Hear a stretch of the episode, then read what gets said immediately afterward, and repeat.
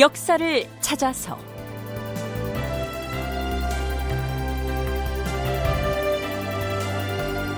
제 502편 세자의 대리청정을 관철하다. 극본 이상락 연출 김창회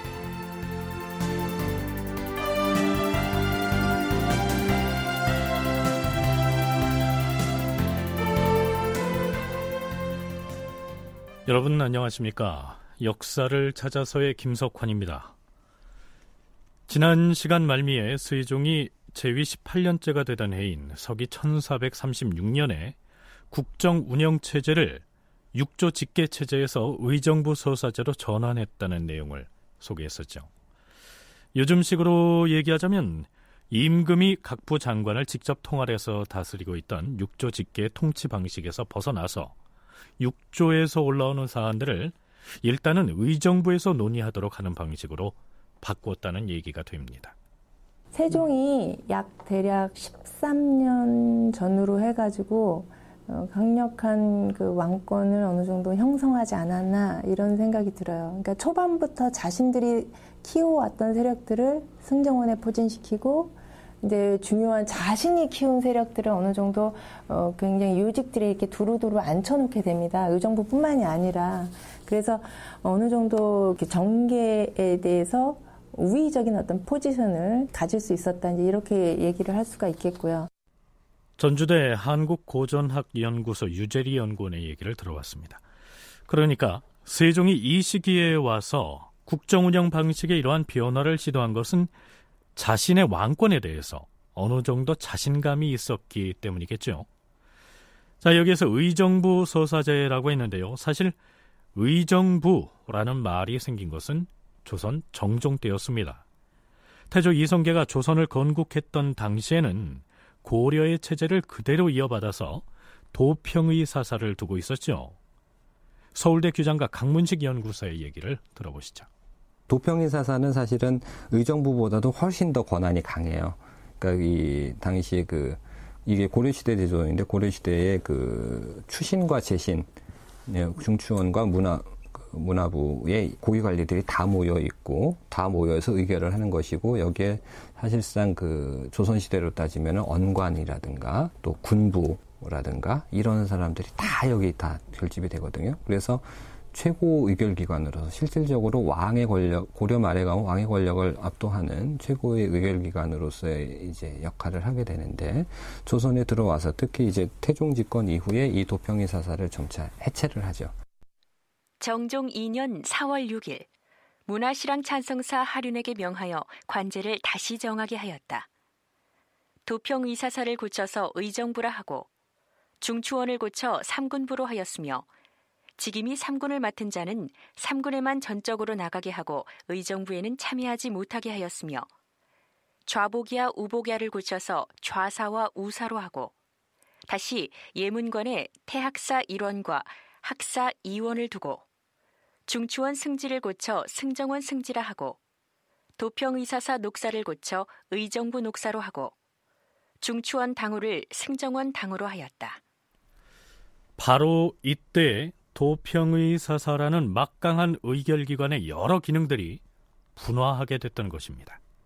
도평의 사사에 직결되어 있던 권한들을 군권은 뭐 상군부를 신설해서 떼어내고 언관은 뭐 사헌부 사관원 만들어서 떼어내고 비서의 기능은 승정원 만들어서 떼어내고 쭉 다 떼어내고 이제 의정 역할 정무 의결 역할만 남겨놓고 이걸 이제 의정부로 만든 거거든요. 그런 다음에 이제 의정부에서 서무를 의결하는 그게 이제 의정부 서사 기능인데 그 기능까지 이제 제외시켜 버리면서 육조직계수로 가게 되는 거죠. 그러니까 전반적으로 이제 고위 관료들의 국정 의결권이나 장악력을 약화시켜가는 방향으로 그것은 이제 상대적으로 반비례해서 이 국왕의 어떤 국정 장악력은 강화시켜 나가는 그런 방향으로 이제 이 정계 개편을 그 제도 개편을 진행을 나간 그러한 것이라고 볼 수가 있는 것이죠.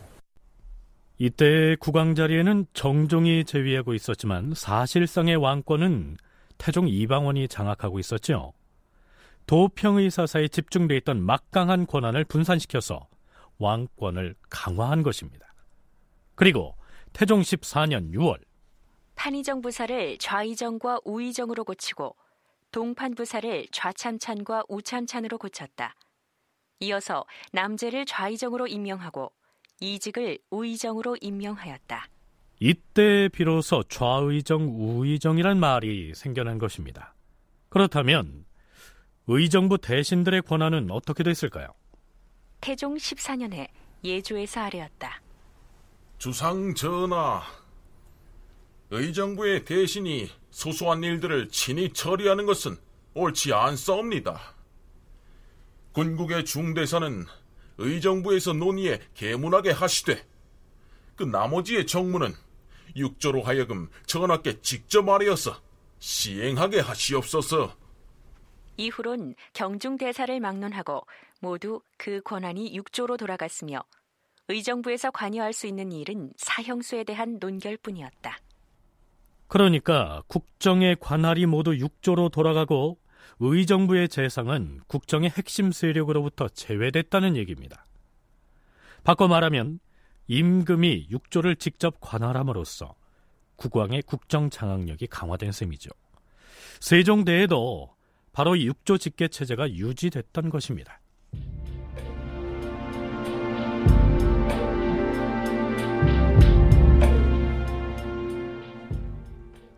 그러다가 세종 18년에 의정부 서사제로 국정운영 시스템을 바꾼 것인데요. 그렇다면 어떤 변화가 있었는지 살펴보죠. 세종 20년 8월 6일 의정부에서 예조의 정문에 의하여 아뢰기를 전하, 해례학을 연주할 땐 헌가공인이 120명, 등가가 64명, 교방공인이 60명으로 총 244명이 필요하옵니다. 그런데 현재 도감에 소속한 악공은 217명에 불과하옵니다. 따라서 악공의 수가 대부족한 형편이오니 바라옵건대 악공의 수를 대폭 증언하되 보충군과 공사의 여자정으로서 양부에게 출가해 나온 사람들을 선택해서 이에 충당하게 하시옵소서. 회례약을 연주할 악공의 수가 부족하므로 모자란 인원을 충원하게 해달라고 국왕에게 요청하는 내용입니다. 그런데 예조에서 직접 국왕에게 건의하지 않고요. 의정부에서 예조의 정문을 받아서 의논한 다음에 국왕에게 요청하는 형식을 취하고 있습니다. 한 가지 사례를 더 살펴보죠. 세종 21년 6월 22일 의정부에서 호조의 정문에 의거하여 평안도의 공무를 다시 정하도록 하였다.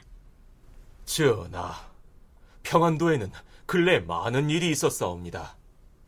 또한 남도의 백성들로서 여연과 자성 등지에 들어와 사는 자들이 많사온데 그들을 제외한 나머지 인민들이 처음 정해놓은 수량으로 공물을 수송하여 바치고 있는 까닭으로 인해 그 고통을 견디지 못하고 있사옵니다. 청하옵건대 기뉴하지 아니한 물건은 징수하지 않도록 하시옵고 국가의 경비에 필요한 물건은 이주유원 사람들이 직업을 찾아서 소득을 올릴 때까지 5년을 기한으로 정하여 유예하게 하시옵소서. 그리고 다른 도에선 나지 아니하는 물건과 평안도의 생산품으로서 쉽게 마련할 수 있는 물건 이외에는 각 도에서 나누어 징수하게 하시옵소서.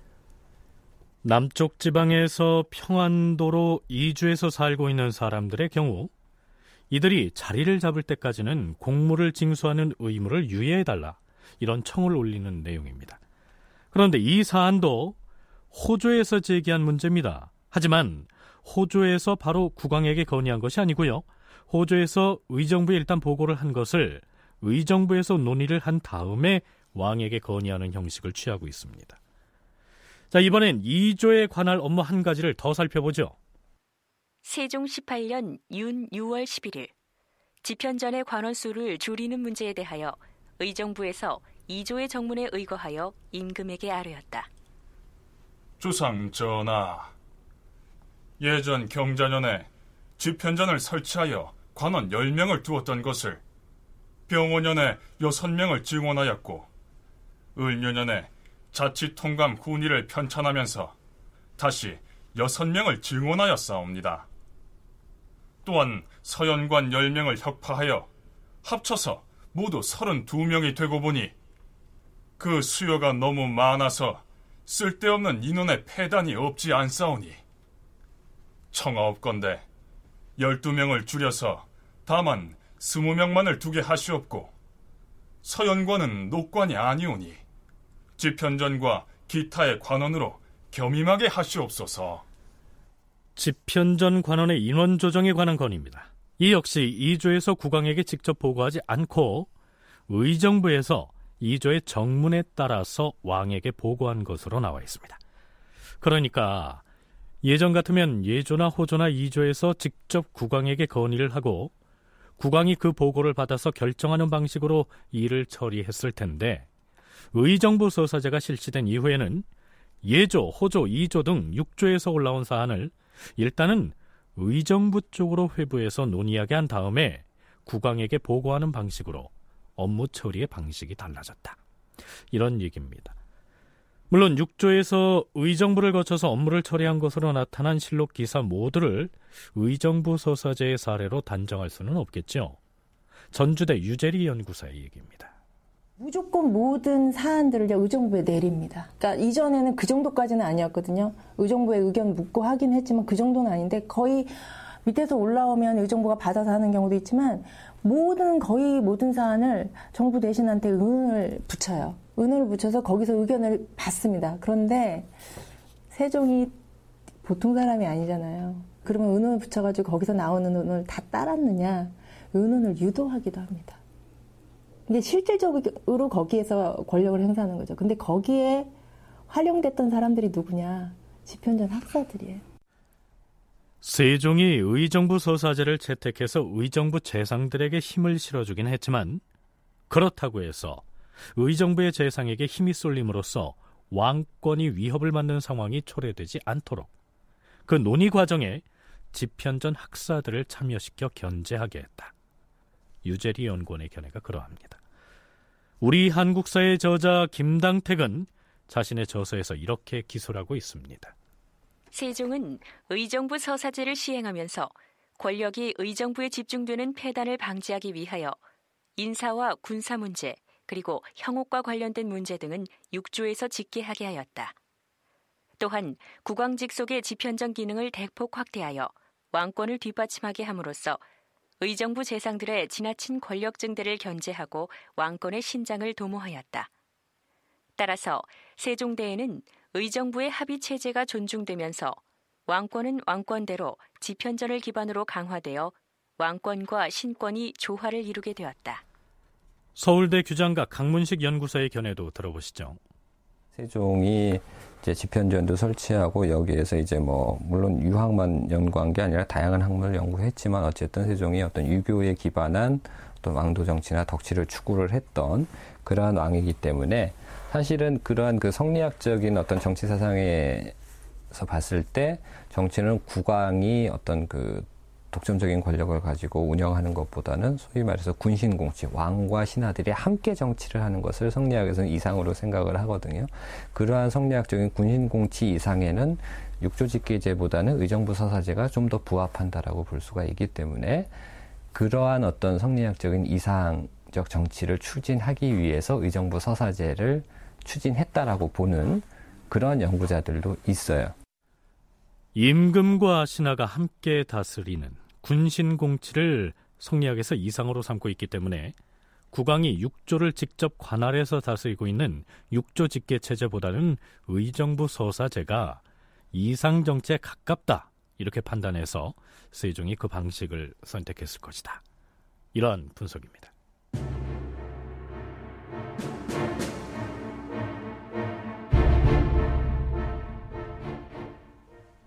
의정부 서사제를 시행했던 때가 세종 18년이었는데요.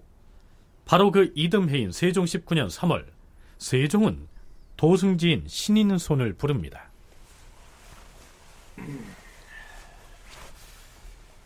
신 도승지 신인손이옵니다. 과인이 젊은 나이에 주기에 의기가 넘칠 때에 생각하기를 정신을 가다듬어 부지런히 나라를 다스리면 조종께서 부탁하신 뜻을 저버리지 않을 것이라 여겼다. 헌데 지금 왕이 있은 지가 20년인데 과인이 나라를 다스려 이룩한 공효가 별로 없고 해마다 계속하여 수재를 만나 기근이 끊이지 않는 실정이다. 어디 그뿐인가?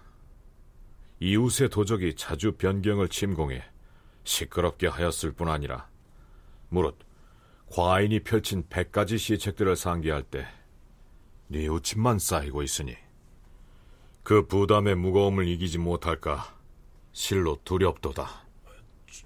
주상 전하, 어인 말씀을 하여 과인은 잠시 뒤로 물러나 피함으로써 하늘의 견책에 답하고자 하였던 것이다.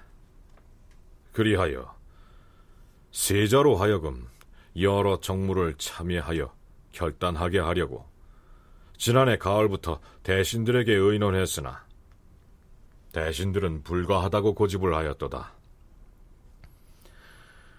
과인이 아직 늙지 않았으므로 이 의논을 받아들일 수 없다고 하였기 때문에 뜻대로 하지 못하였던 것이다.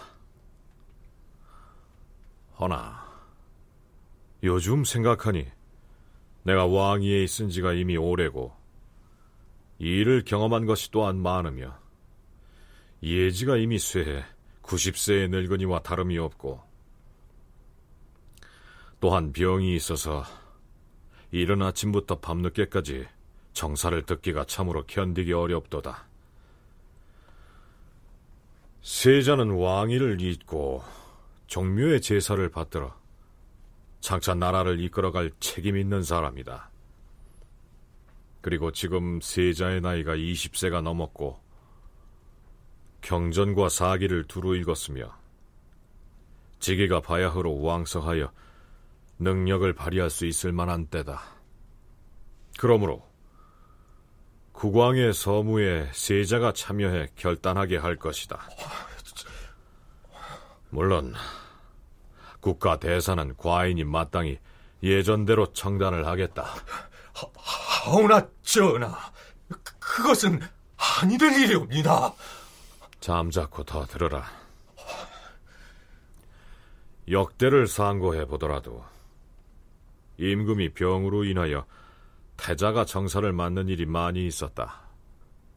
허니 과인이 생각건대 세자에게 정무 일부를 맡게 해도 해로울 것이 없다고 생각하는 바이다. 과인은 지금 한 나라의 정서를 모조리 세자에게 넘겨주고 스스로 편안하게 지내려는 것은 결코 아니다.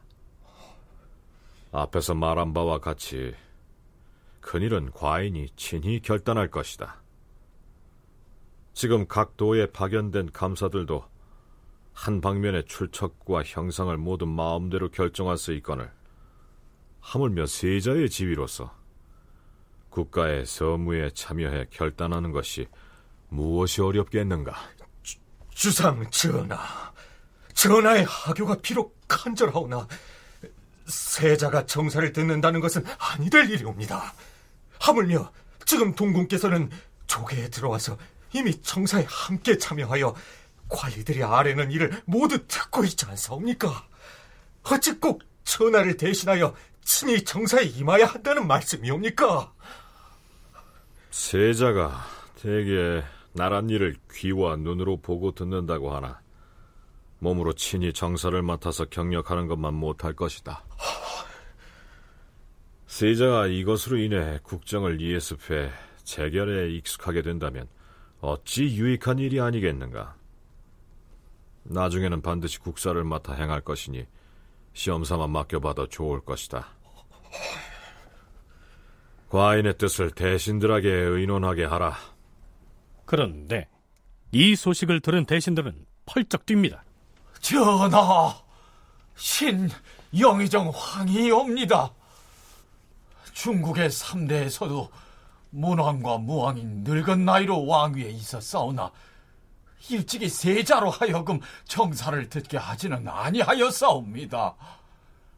한나라와 당나라 이후엔 비록 그런 사례가 있기는 했사오나 어찌 본받을 만한 일이겠사옵니까? 어리석은 신등이 생각하기론 진실로 그것이 옳다 할 수가 없사옵니다. 지금도 안 될 것으로 사료될 뿐만이 아니라 후일에 전하의 춘추가 더 높게 되시더라도 또한 행할 수가 없는 일이옵니다. 자, 여기에서 세종이 한 말의 내용만을 상기한다면 이 당시 세종은 아주 연로한 데다 심신이 무척 지친 상태로 보이지 않습니까? 그러나 정사의 일부를 세자에게 대리 청정하게 하겠다는 문제를 대신들에게 논의하라고 명한 이때 세종의 나이는 기껏 40살을 갓 넘겼고요. 훗날 문종이 되는 세자는 당시에 23살이었습니다. 그렇다면 세종은 한창 나이인 그 당시에 왜 의정부 서사제를 도입해서 정무의 부담을 벗어나려고 했고 그것도 모자라서 세자에게 국사의 상당 부분을 맡기려고 했을까요? 실록의 기사를 보면 세종은 자신의 신병을 이유로 들고 있습니다. 기본적으로는 세종의 건강 문제하고 가장 직결된다고 볼 수가 있습니다. 그래서 19년경에 이제 일부 정사를 세자한테 맡기겠다고 해서 이렇게 진행을 하고 그 다음에 21년, 22년경에 가면은 완전히 이제 그 군사와 외교, 군사 외교와 관련된 일을 제외하고는 모든 정무를 이제 세자가 전담을 하도록 하고 그래서 이 국왕의 비서실은 승정원과 같은 기관으로 첨사원이라고 하는 세자의 비서실을 따로 만들어요. 그래서 물론 집현정 관원들이 주로 거기에 이제 서연을 담당하던 집현정 관원들이 첨사원 관원들을 관원을 맡게 되는데요. 세자의 대리청정을 시도하는 것은 역시 세종의 건강, 이제 정무를 직접적으로 다 처리하기에는 건강 상태가 상당히 안 좋았던 그러한 것 때문이라고 볼 수가 있고요. 다시 1년 뒤인 세종 20년 5월 27일, 세종은 승정원에 또 교지를 내립니다. 그 내용을 살펴보기로 하죠. 과인이 지난번에 세자로 하여금 국가 서무를 나누어 처결하려 하려고 했는데 대신들이 불과하다고 하여 뜻대로 이행하지 못하였도다. 옛날 당태종이 질병이 있어서 태자를 불러 정사를 처결하게 하였다가 바로 병이 치유돼 드디어 다시 친히 정사를 다스린 바도 있었도다. 과인의 병으로 말하자면 조금이라도 화나는 일을 당하여 성질을 낼 적에는 몸이 마구 쑤시고 아픈 증세가 즉시 발작하곤 하니 한 번 통증이 오면 언제나 그칠 것인지를 헤아릴 수 없는 지경이다. 대저 신하가 임금을 섬기자면 본시 오랜 시간 조연하는 것이 다반사다. 또한 임금이 영을 시행함에 있어서도 어찌 꼭 아랫사람들만을 시킬 수 있겠는가? 따라서 과인이 병이 들면 세자에게 명해 정사를 다스리게 하고 그러다가 병이 나오면 곧 다시 과인이 친히 정사를 보는 것이 합당할 것이다. 이에 세자에게 명하여 과인의 서무를 대신하게 하고 과인은 휴양에 전념하려고 하니 경등은 이 뜻을 살펴 받아들일지어다. 전하, 근일에 전하께서 비록 정사를 보시지 않으셨사오나 특별히 적체된 정부가 없사옵니다. 또한 지금 주상 전하의 춘추가 아직 높지 않으시고 병세도 또한 날로 치유되어 가고 있사온데 어찌 돌연 이 같은 성질을 토로하시옵니까? 온 나라가 실망할 것이옵니다. 비록 대신들에게 유시하신다 하더라도 대신들 중 감히 몇 사람이나 그 성질을 받들 사람이 있겠사옵니까? 바라옵건대 하교를 거두시옵고 정 어쩔 수 없으시다면 마땅히 서무 일부를 덜어서 차라리 의정부에 부탁하시옵소서. 그렇다면 의정부에 덜어줄 사무가 무엇 무엇인지 감안해서 과인에게 계달하게 하라. 그러자 승정원에서는 의정부에 맡길 만한 사무를 뽑아서 수십 조항으로 만들어 보고를 합니다. 어명대로 의정부에 맡길 만한 사무를 살펴서 작성하였사옵니다. 어디 보자.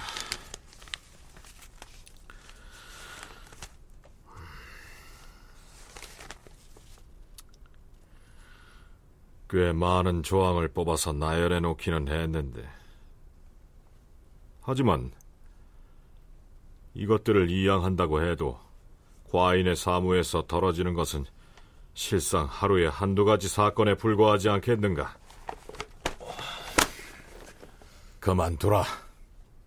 정치의 어떤 일부를 분담을 시킨다라는 것은 결코 이게 작은 문제가 아닌데 태종 같은 경우에는 권력을 이양한 상태에서 했잖아요. 근데 세종은 그 옥상옥이라고 그것이 주는 고통을 알았던 것 같아요. 아들한테는 그렇게 하고 싶진 않았던 것 같아요. 근데 이제 그렇게 하다 보니까 방법이 다른 방법을 찾다 보니까 그게 무엇이었느냐 대리청정이 아니었을까. 예, 그런데 이제 대리청정을 시키려면 내가 정말 정치를 할 수 없는 이유를 대야 되잖아요. 그 중에 하나가 이제 신병이 아니었을까. 그런데 사실은 대리청정을 실시하고 얼마 안 있어서는요 정말 많이 아팠던 것 같아요. 어떻게든 의정부 소사제를 통해 대신들에게 육조의 일을 논의하게 하고 더불어서 세자에게도 상당한 분량의 정무를 대신하게 해야겠는데 그러자면 왜 자신이 정사를 돌보기가 어려운지 합당한 명분이 있어야 할 것 아니겠습니까? 그 명분이 바로 신병이었던 것이죠.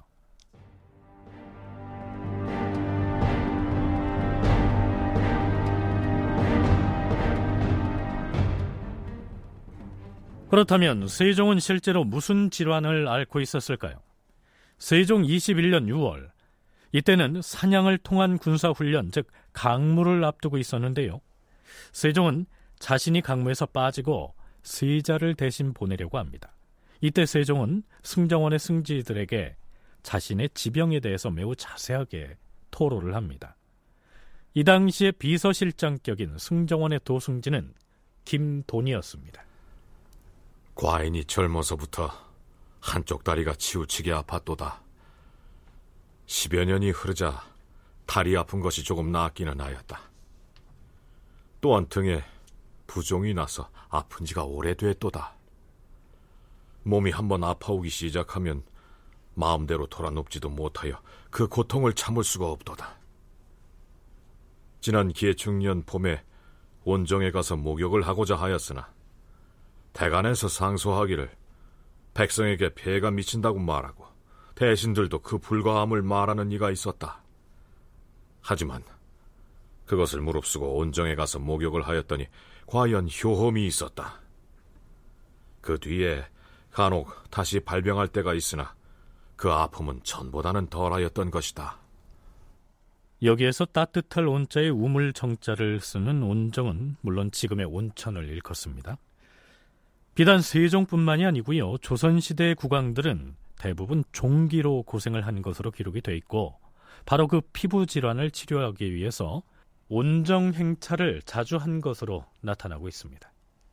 그 여러 가지 질환 중에 또 특히 그 세종뿐만 아니라 조선시대 왕들의 공통적으로 나타나는 질환 중에 하나가 이 피부병입니다. 이게 왜냐면은 항상 왕은 이제 의관을 정제해서 갖추고 계시니까 한여름에도 이렇게 다 갖추고 계시고 이렇게 편안하게 막 풀어놓고 있을 만한 시간이 별로 없거든요. 항상 뭐 신하들을 접견을 하고 뭐 이렇게 하고 그러니까 여름에 또 이렇게 요즘처럼 이렇게 통풍도 잘 안 되고 아무래도 뭐 왕실의 위생은 일반 평민들보다는 훨씬 좋겠지만 지금보다는 좀 못했을 거고 목욕이나 이런 것들도 지금처럼 이렇게 하지는 않으셨을 거기 때문에 그런 피부병이 대부분의 왕들이 그런 피부병들이 있어요. 그래서 그런 피부병 치료 이런 것 때문에 이제 온천에 많이 이제 행차를 하게 되죠.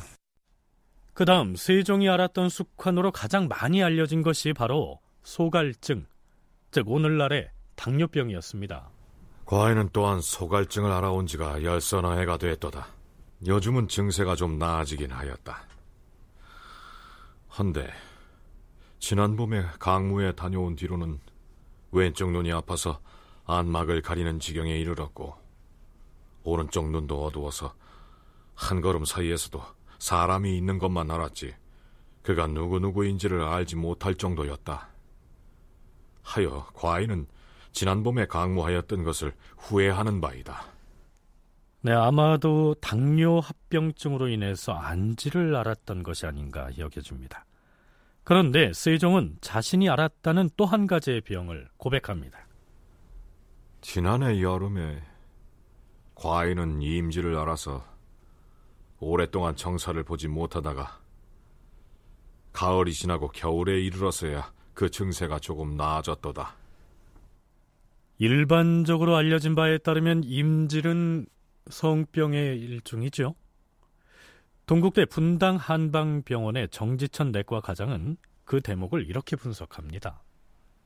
실록에서는 세종이 알았다는 임질을 성병으로 해석해 놓았는데 그것은 큰 오류이다. 한의학에 임증이란 병증이 있는데 실록을 편찬하는 사관이 임질로 잘못 표기한 것이다. 임질은 정식 명칭이 임균성 요도염으로서 성교 전파성 질병이다. 그러나 임증은 소변이 시원스럽게 나오지 않으면서 통증이 있는 경우를 통틀어 말하는 병증이다. 어찌됐든 실록에는 세종이 고백한 질환들이 줄줄이 나열돼 있는데요. 일각에서는 실록 기사를 빗대서 이 세종을 움직이는 종합병동이다. 이렇게 일컫기도 합니다. 한 가지 병이 겨우 나오면 다른 병 한 가지가 또 생기니 과인이 쇠로함이 이처럼 심하도다. 따라서 과인은 큰 일만 처결하고 작은 일은 세자로 하여금 처결하게 하고자 하였으나 승정원의 너희들과 대신들이 모두 말리기에 과인이 다시 생각하게 되었도다. 과인이 비록 병이 많을지라도 나이가 아직 늙지 아니하였으니 내가 가볍게 말을 꺼냈던 것이 이제는 후회가 된다. 다만 강무는 국가적인 큰 행사인 바에 그 준비를 늦출 수야 있겠는가? 과인이 지난번에 세자로 하여금 대신 강무를 하도록 했더니 대신들이 말리고 승지들도 역시 말렸는데 과인은 그것이 왜 아니 되는지 알지 못하겠도다.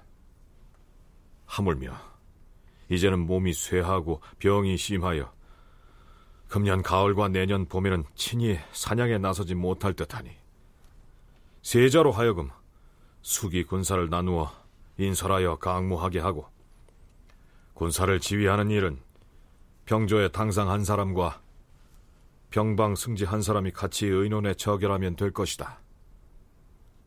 만일 강무 중에 큰 일이 있거든 세자에게만 구하면 될 것이다.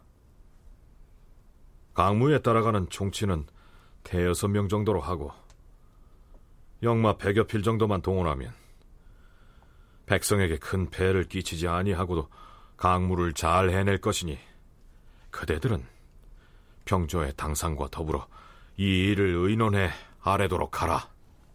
그러자 이번에도 도승지 김돈을 비롯한 승지들이 모두 반대하고 나섭니다. 전하, 예로부터 세자는 결코 부왕인 군주의 곁을 떠나지 아니하였사옵니다.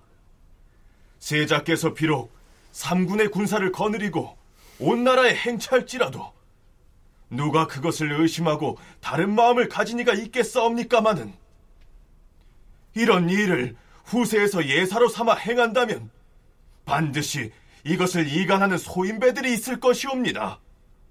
태종 영간에도 박숙과 이간 등 반역의 무리가 있었사옵니다.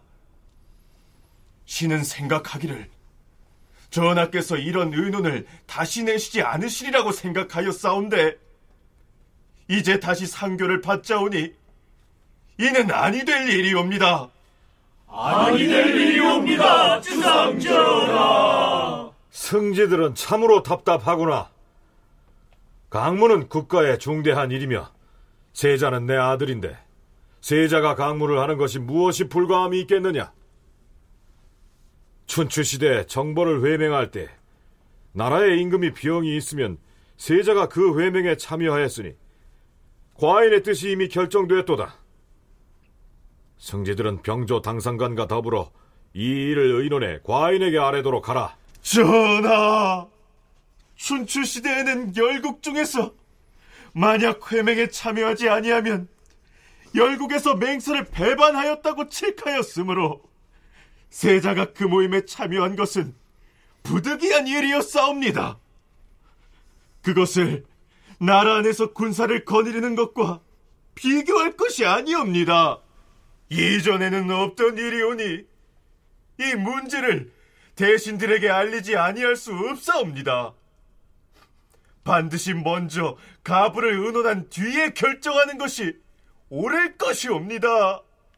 결국 병조판서 황보인, 참판 신인손 등과 더불어 의논을 하였는데 황보인은 주상 전하, 차고로 태자가 국경 안에서 임금을 대신하여 군사를 거느렸던 일은 있지 아니하였사옵니다. 원컨대 먼저 대신들과 그 가부를 의논하시옵소서. 이렇게 아뢰었고 그러자 임금은 또 이렇게 받았다. 과인의 뜻은 이미 결정됐는데 경등이 옛글에 그런 전례가 없었다고 말을 하니 지편전에 명해서 옛글들을 모두 상고에 올리게 할 것이다. 여기에서 우리는 우리가 태종 때를 탐색할 때 이미 다룬 바 있는 태종 이방원의 양위 파동을 생각하게 됩니다. 태종이 세자에게 양위를 하겠다고 천명을 하자 거기에 찬성하는 신료들이 있었는데요. 태종은 결국 그들을 괘씸하게 여겨서 제거해 버렸지요. 따라서 세종이 세자를 강무에 내보내겠다고 하자 신료들이 강력하게 반대하고 나선 건 역시 태종 때에 있었던 이 양위 파동으로 인한 학습 효과 때문은 아니었을까요?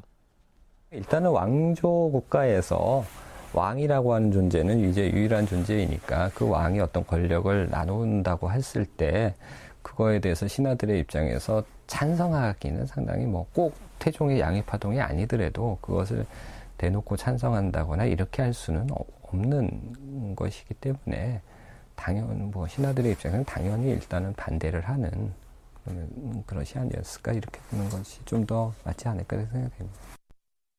그 양위 파동이 몇 차례 있었잖아요. 태종 때. 그거는 정말 덫을 놓는 거거든요. 양위를 하겠다 해놓고는 어, 너 그때 웃었지. 그렇기 때문에 너는 내가 물러나기를 바랬던 거야. 그러니까 이숙봉 같은 경우 언제 물러나시면 됩니다. 정 물러나기를 원하신다면 언제 물러나세요. 근데 그때가 딱 됐, 됐는데 안 물러나고 싶어요. 그래서 너 나 그때 물러나라 그랬지. 뭐 이러면서 따지고요. 이러면서 이제 신료들을 쳐나가거든요. 이런 모습들을 보이는데 세종은 그렇게 덫을 놓는 스타일은 아니었던 것 같아요. 이거는 태종하고의 방식하고는 저는 조금 다르다고 생각이 들고요. 다만 아프다 아니면 이제 세종에게 이런 태조 그 세자에게 이 어떤 강물을 이름시킨다 이런 부분들은요. 실질적으로 어떻게 보면 저는 좀 문종이 안타까운 게 테스트의 성격도 좀 있지 않았나. 유재리 연구원의 견해가 좀 독특합니다.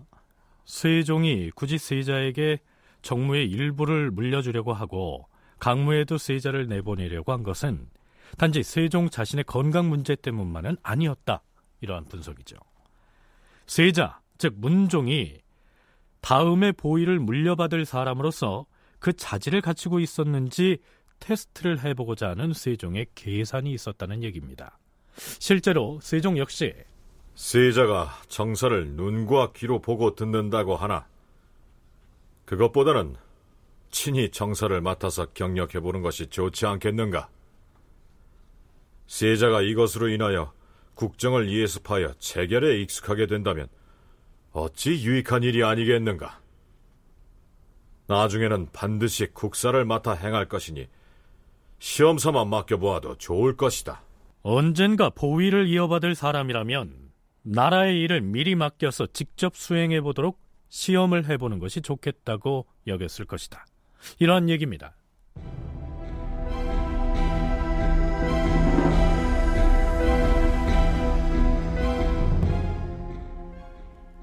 신료들의 격렬한 반대에도 불구하고 세종은 세자에게 정무를 이양하고자 하는 의지를 접지 않습니다.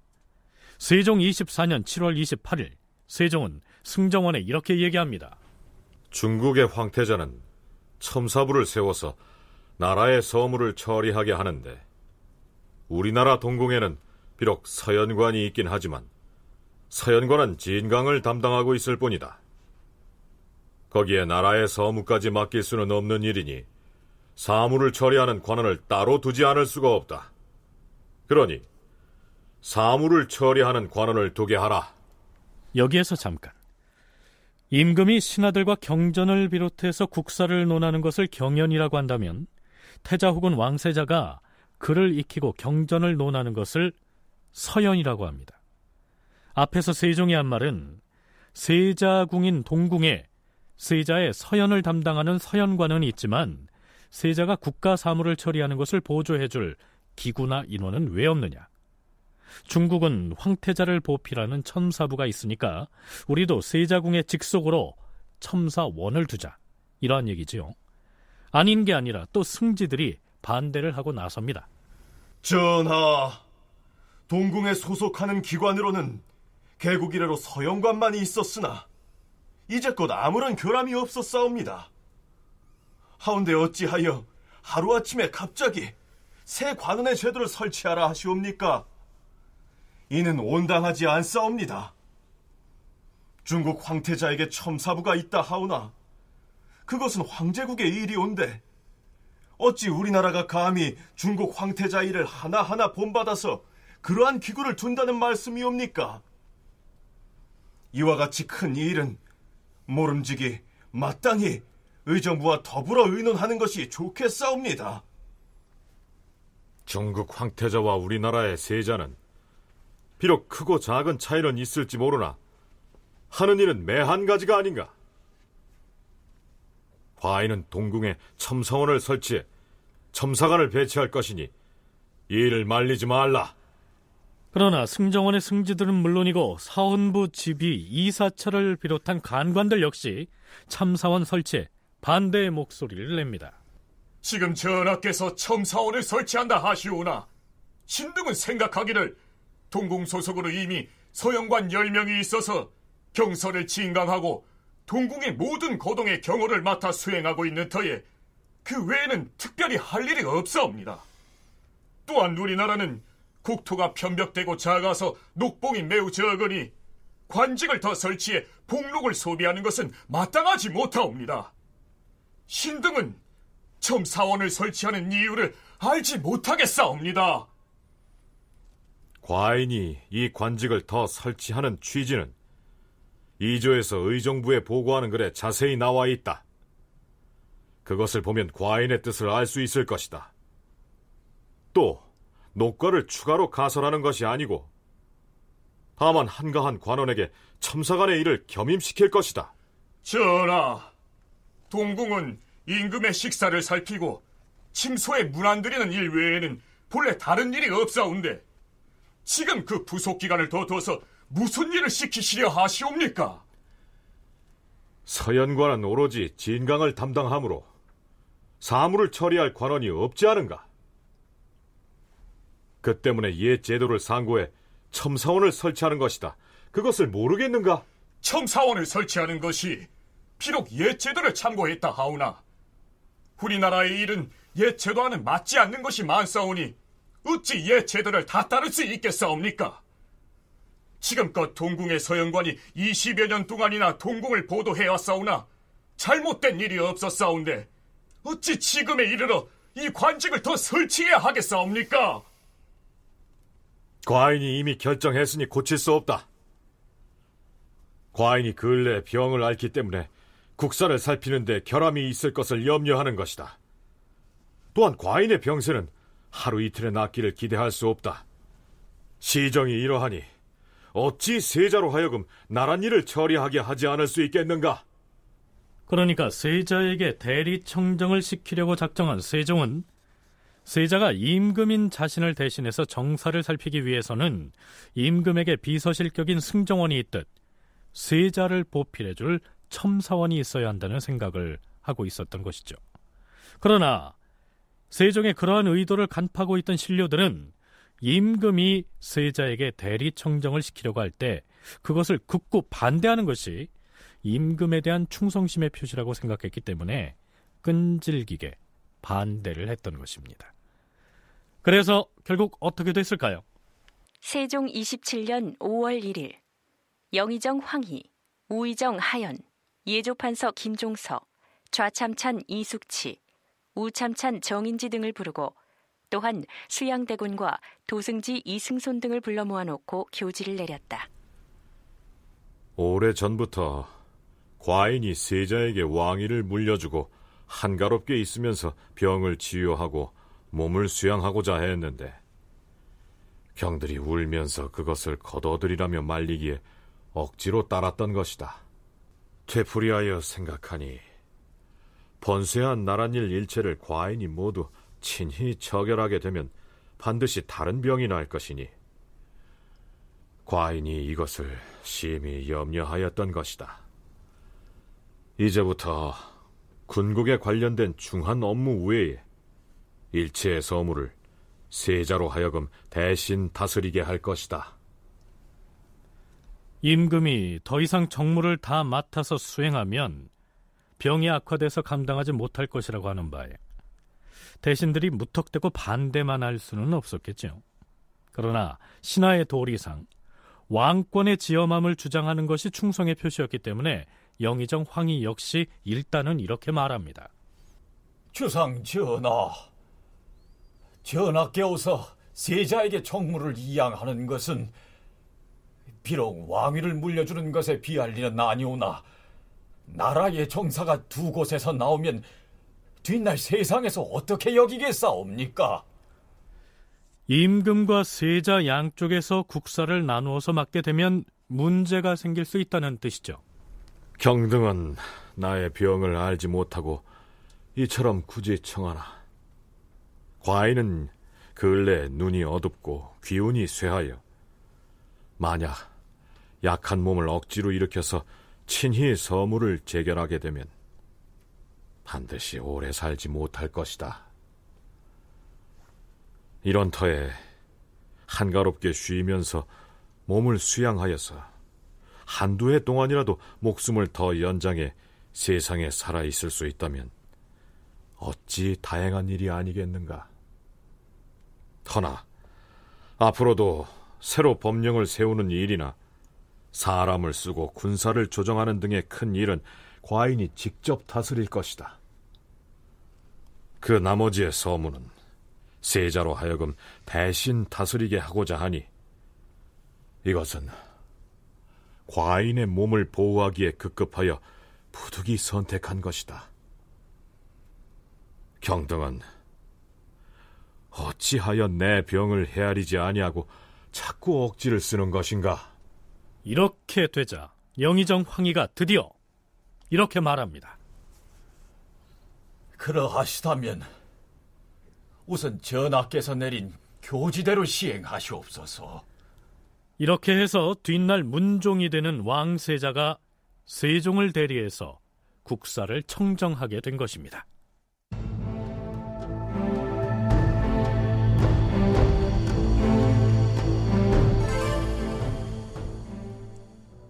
그렇다면 앞서 우리가 살펴본 대로 의정부 서사제를 시행해서 임금이 육조를 직접 통할해서 처리하던 업무를 의정부에서 나누어서 맡게 하고 또한 세자에게 정무의 상당 부분을 대리 청정하게 한 것이 순전히 세종의 건강상의 문제만이었을까요? 우선 세종이 체질적으로 건강 체질이 아니어서 여러 가지 질병을 달고 지내왔다는 사실은 잘 알려진 내용입니다. 그 육식을 굉장히 좋아하셨던 그래서 체질적으로 좀 그 풍채가 좋으셨던 것 같고요. 그러다 보니까 이제 당뇨라든가 여기 또 풍질 같은 것들이 또 많이 나오거든요. 이것도 일종의 그 뇌졸중 같은 건데 그런 것들 역시 그런 그 체질적인 면에서 나타나는 또 식습관에서 나타나는 그러한 질환이라고 보여지고요. 그런 그 체질이 그 아들이신 문종에게도 좀 이어졌던 것 같아요. 그래서 사실은 세종도 이렇게 기록에 보면 굉장히 좀 풍채가 있고 좀 그랬던 것 같은데 그런 세종이 문종을 걱정을 하는데 지금 너무 운동을 안 해서 몸이 너무 불어서 걱정된다 이런 기록이 실록에 나오거든요. 그러니까 그런 체질이 좀 이어지지 않았나 그런 생각이 듭니다. 그렇다면 세종은 세자인 문종에게 대부분의 정무를 물려준 다음에는 자신이 얘기했던 대로 한가롭게 건강을 돌보면서 휴양을 했을까요? 그것은 아니었습니다. 실제로 아파서 그런 경우도 있지만 사실은 문종한테 대리청정을 실시하고 이렇게 할 때도요. 진짜 아파서 그런 경우도 있지만 또 아프다면서도 딴 일도 하고 막 그러거든요. 이런 거로 봤을 때는 정치적 액션인 경우도 좀 있지 않았나. 그러니까 진짜 아파서 그런 경우를 배제할 수는 없을 것 같아요. 워낙 일을 많이 해서 많이 아프기도 했어요. 근데 한편으로는 또 그렇게 막 그 극심하게 모든 걸 내려놓을 정도로 아프진 않았다 라는 이중적인 측면이 다 있는 것 같아요. 그 이후에 세종께서 이제 요양을 하면서 푹 쉬었으면 오히려 뭐 그랬나 보다 할 텐데 그 이외에 예를 들어서 훈민정음 창제라든가 이런 것들이 다 그 이후에 이루어진 물론 그 이후에 처음 시작했는지 그 전부터 쭉 계속되어 왔는지는 명확히 알 수는 없지만 어쨌든 결과가 그 이후에 나왔기 때문에 오히려 이제 정무는 상당히 그 머리 아픈 정무는 세자한테 맡기고 좀더 홀가분한 상태에서 이제 어떤 연구에만 또 전념을 하신 그런 측면이 있는 것이 아닌가 이렇게 보이시죠. 세종은 세자에게 정무를 이양하고 나서 오히려 더욱 열정적으로 자신의 관심사에 매달리는데요. 그 중에 하나가 바로 한자의 우문을 연구하는 학문, 즉 운학에 몰두하는 모습이었습니다. 임금은 경연에서 갈무리한 국어와 음의 한본이 탈락된 것이 매우 많은 것을 알고 중국에서 구하게 하여 별본을 얻어오게 하였다. 그러나 거라고 빠진 것이 오히려 많고 주해가 또한 소략하였다. 이번엔 임금이 일본의 사람을 보내 구하게 하여 상세한 것과 소략한 것 두 본, 그리고 보음 세 권을 얻어왔는데 역시 완전하지 못하였다. 이에 지편전에 명하여 경연에 간직하고 있는 구본을 주로 삼고 여러 본을 참고하여 와류된 것은 바로잡고 탈락된 것은 보충하고 그래도 완전하지 못한 것은 운서를 가지고 보완한 다음 드디어 주자소에 명하여 인쇄한 다음 널리 펴내게 하였다. 지편전 부수사는 지금 즉시 요동에 가서 운서를 수소문하여 가져오도록 하라. 신숙주를 중국에 보내서 의문에 대한 자료를 구해오게 하는가 하면 지편전 학사들에게 중국에서 온 사신에게 운학에 대한 이런저런 정보를 구하도록 명하기도 합니다. 이번에 중국에서 오는 사신들은 모두 다 유학자들이다. 그러니 이 기회에 신숙주 등이 교열했던 운서를 바로 잡아야 할 것이다. 사신이 입경해 태평관에 들게 되면 신숙주와 성산문은 태평관에 왕래하면서 운서를 질정하도록 하라. 그러니까 세종은 세자인 문종에게 대리 청정을 지시한 다음에 본격적으로 운학에 몰두했고 얼마 지나지 않아 훈민저금을 제정해서 반포합니다. 그래서 일부에서는 세종이 비록 여러 가지 병증을 숙환으로 가지고 있어서 건강이 좋지 않은 것은 사실이었지만 의정부 서사제를 시행하고 세자에게 대리 청정을 하게 한 것은 훈민정음의 창제에 본격적으로 매달리기 위한 것이 아니었겠느냐. 이렇게 분석하는 학자들도 있습니다. 다큐멘터리 역사를 찾아서 다음 주이 시간에 계속하겠습니다.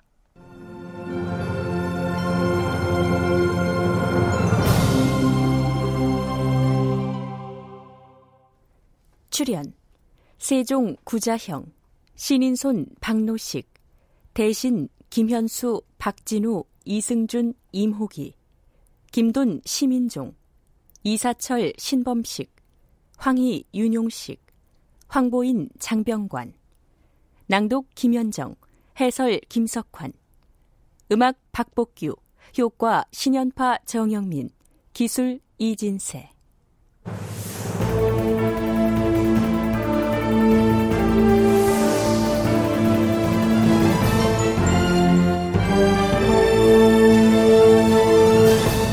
다큐멘터리 역사를 찾아서 제 502편 세자의 대리청정을 관철하다 이상락 극본 김창회 연출로 보내드렸습니다.